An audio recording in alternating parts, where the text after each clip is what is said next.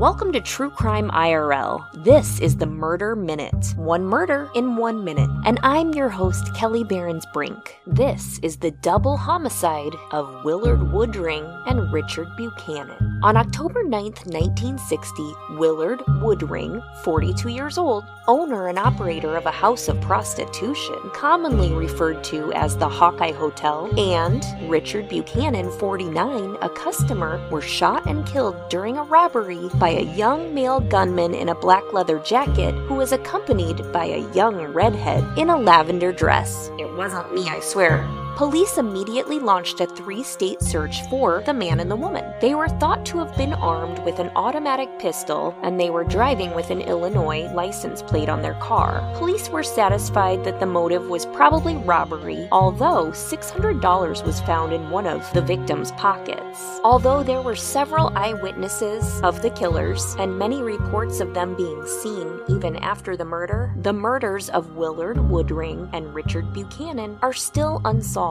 today and remain on Iowa's list of cold cases. And that's your True Crime I R L Murder Minute. One murder in one quick little minute. And I'm Kelly Behrens-Brink. Stay tuned for a full episode coming out soon in just a few days. But until then, lock your doors, people. Even if you run a brothel, lock those doors. Lock that brothel door and don't get killed. Don't open it for redheads in lavender dresses. Just lock it. Lock it. Lock it. Bye-bye.